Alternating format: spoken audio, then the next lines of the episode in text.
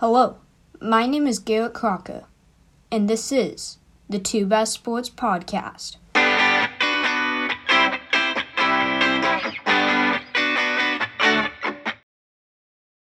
This is episode one of my podcast.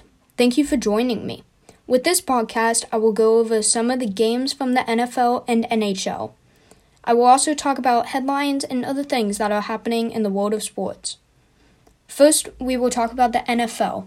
Since there are no games due to the off season, we will not be able to talk about games or highlights.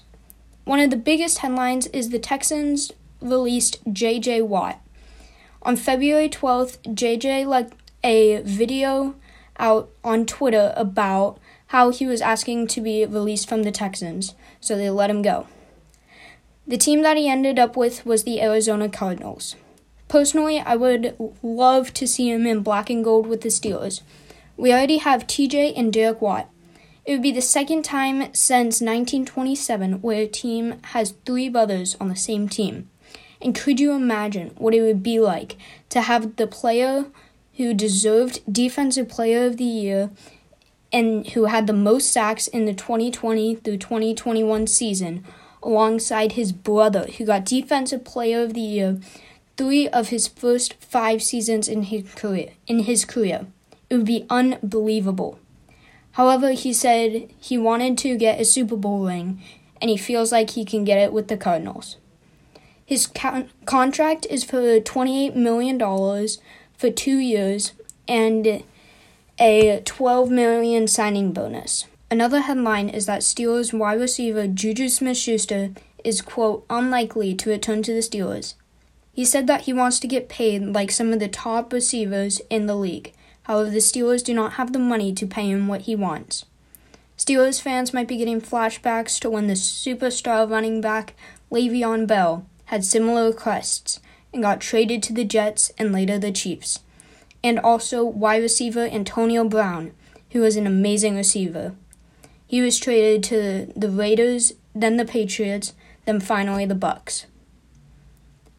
Finally, wide receiver Chris Godwin from the Tampa Bay Buccaneers is trying to decide whether or not he wants to stay in Tampa. He said, quote, I think I'm in the same boat as a lot of players. Like you want to get some long-term security you want the team to commit to as well. I think an extension would be ideal, but at the end of the day, if the franchise tag is what happens, then that's what I gotta do. Then we'll revisit it later. I want to be in Tampa, but at the end of the day, I want to get paid too.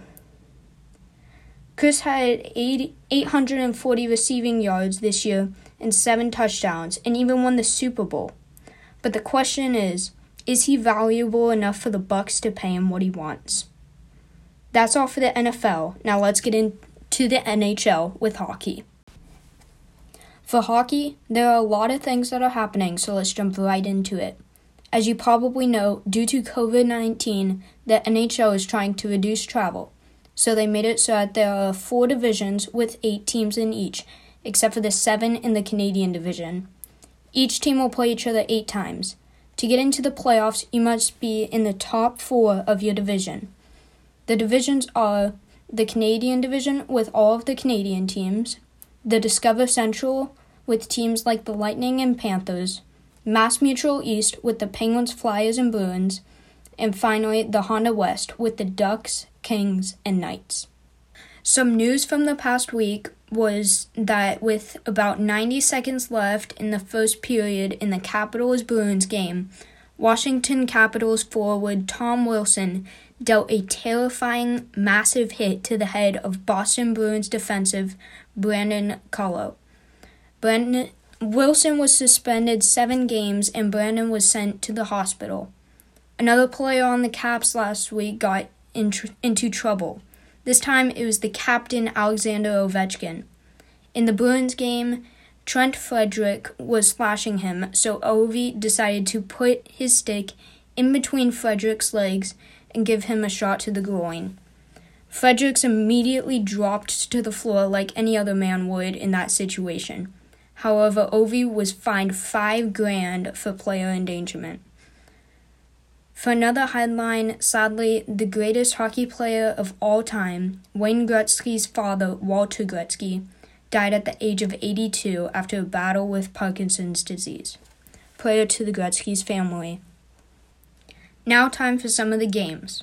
I will go over the Ducks and Kings because they are my local teams, along with any other good matchups that happened.